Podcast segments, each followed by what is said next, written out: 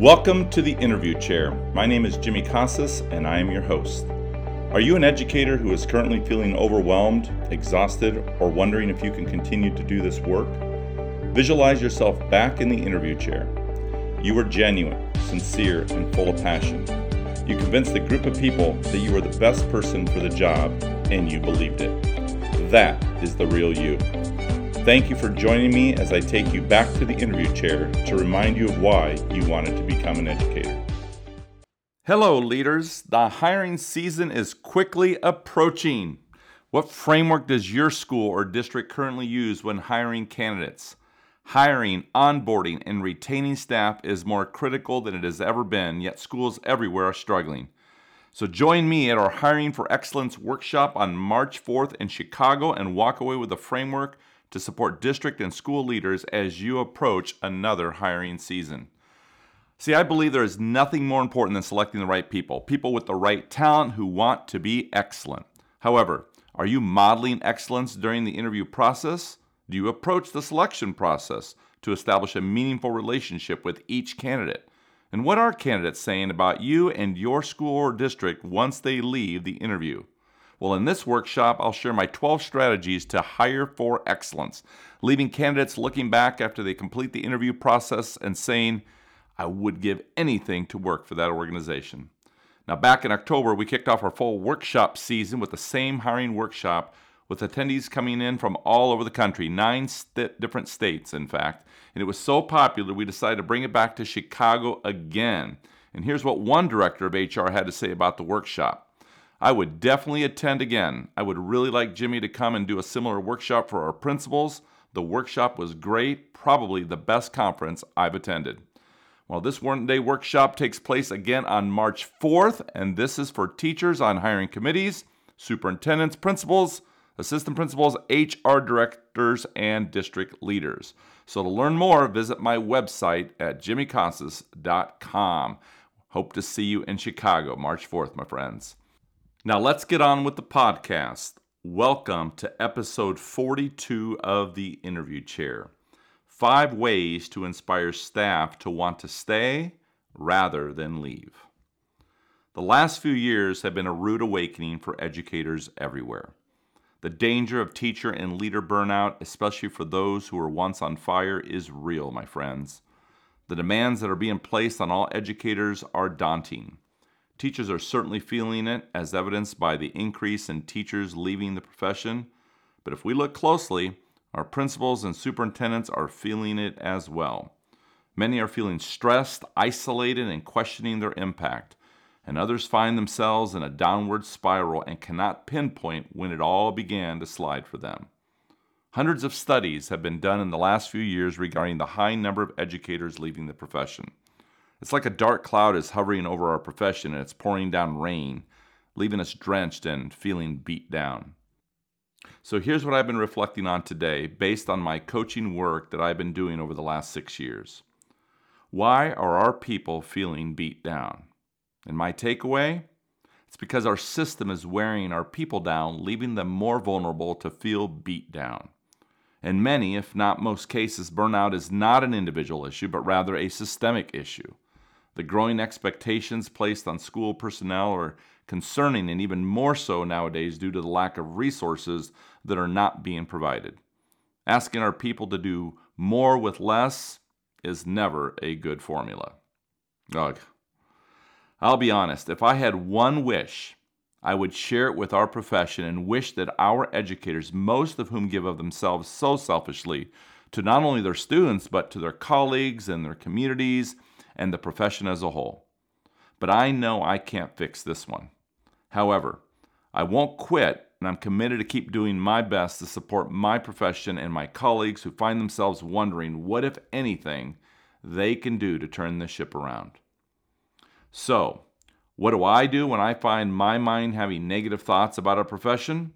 Or I find myself frustrated or judging or doubting or unsure of myself or resenting the situation or even others? Well, I go back to the interview chair, where I pause and I do my best to reframe my thinking and ask myself how I would respond or what I would do differently if I were sitting in front of an interview committee vying for a position I desperately wanted and I was asked, If you were hired as principal, describe some ways in which you would work to reduce staff turnover. Over 1 million teachers use IXL in their classrooms every day for one reason they love it. IXL makes the magic happen in classrooms. Why is IXL so special? Well, IXL is the most widely used online learning and teaching platform for K 12. It empowers schools with a complete curriculum, thousands of instructional resources, robust reporting, and assessment data. IXL saves teachers valuable time with ready made plans aligned to their standards and textbooks. Built in engagement tools like custom competitions make learning fun for students. Dr. Trujillo, a district superintendent, says For the teacher, IXL opens up the door to be a lot more effective and provide more differentiated instruction. Empower your teachers with the tools and insights they need to enhance instruction, all in one single, easy to use platform. Get started today at IXL.com. So, here are five ways to inspire staff to want to stay rather than leave. 1. Recalibrate our mindset. I think we have to start by being more intentional and understanding why staff are choosing to leave our schools, and in some cases, the profession altogether. This begins with an internal reflection on, on all of our parts, recognizing that we as leaders often play a role in staff leaving, rather than going to the perimeter and placing the entire blame on the staff member. The shift must occur in our minds by believing that every staff member wants to be great at what they do, contrary to what their words or their behavior might be telling us.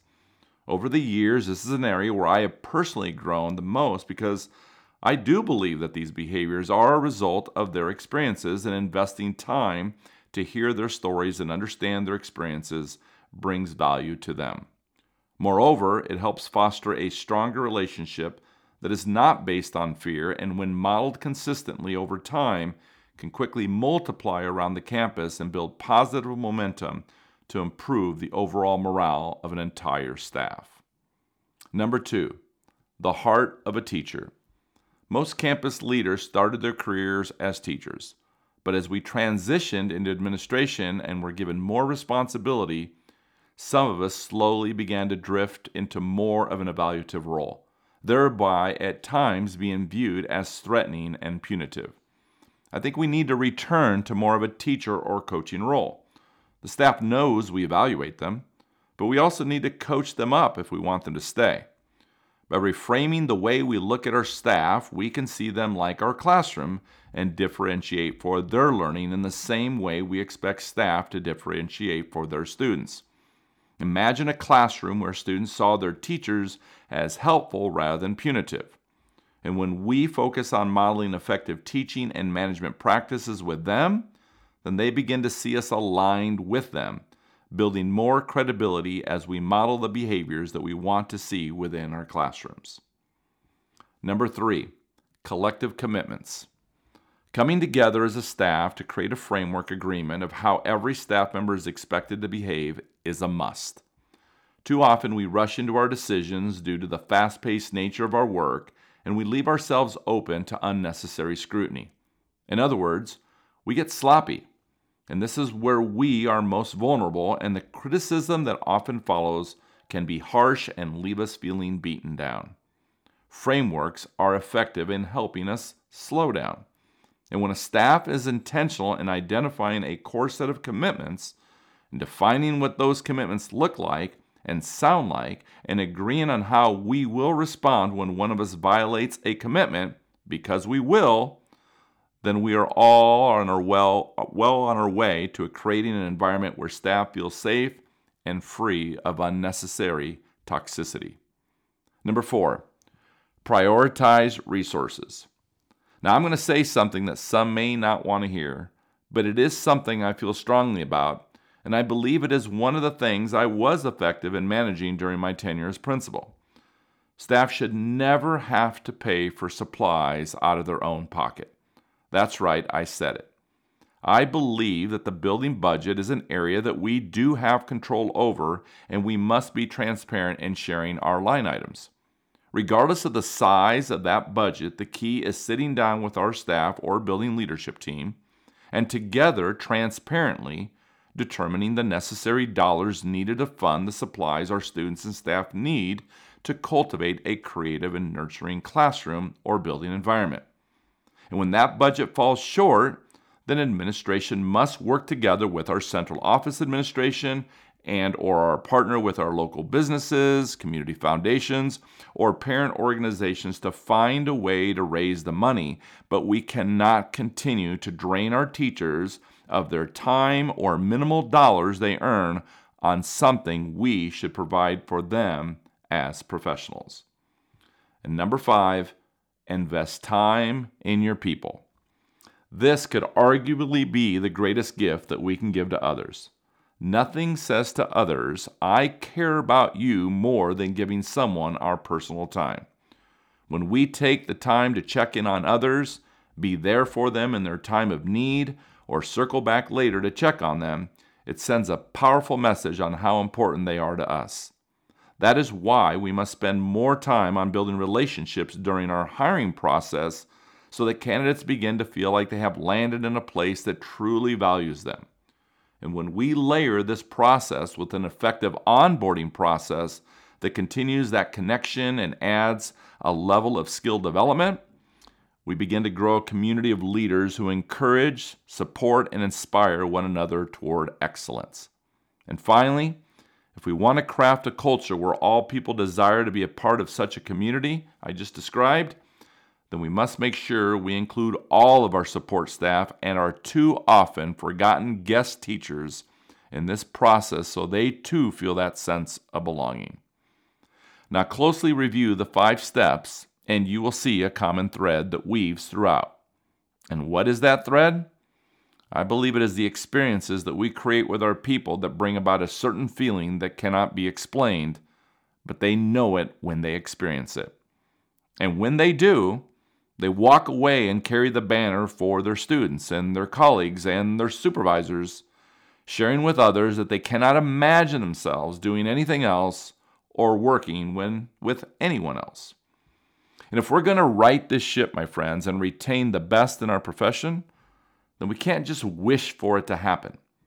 We will need to hit the reset button and believe that together we can make anything happen and give ourselves a chance to create meaningful experiences with all members of our school community so they become our best recruiters and have more reasons for wanting to stay rather than wanting to leave. My friends, it is time to recalibrate.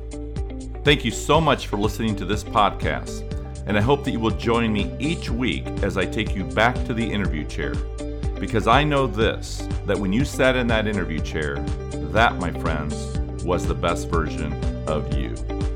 Be sure to check out my website at jimmycasas.com backslash the interview chair for links, resources, and show notes.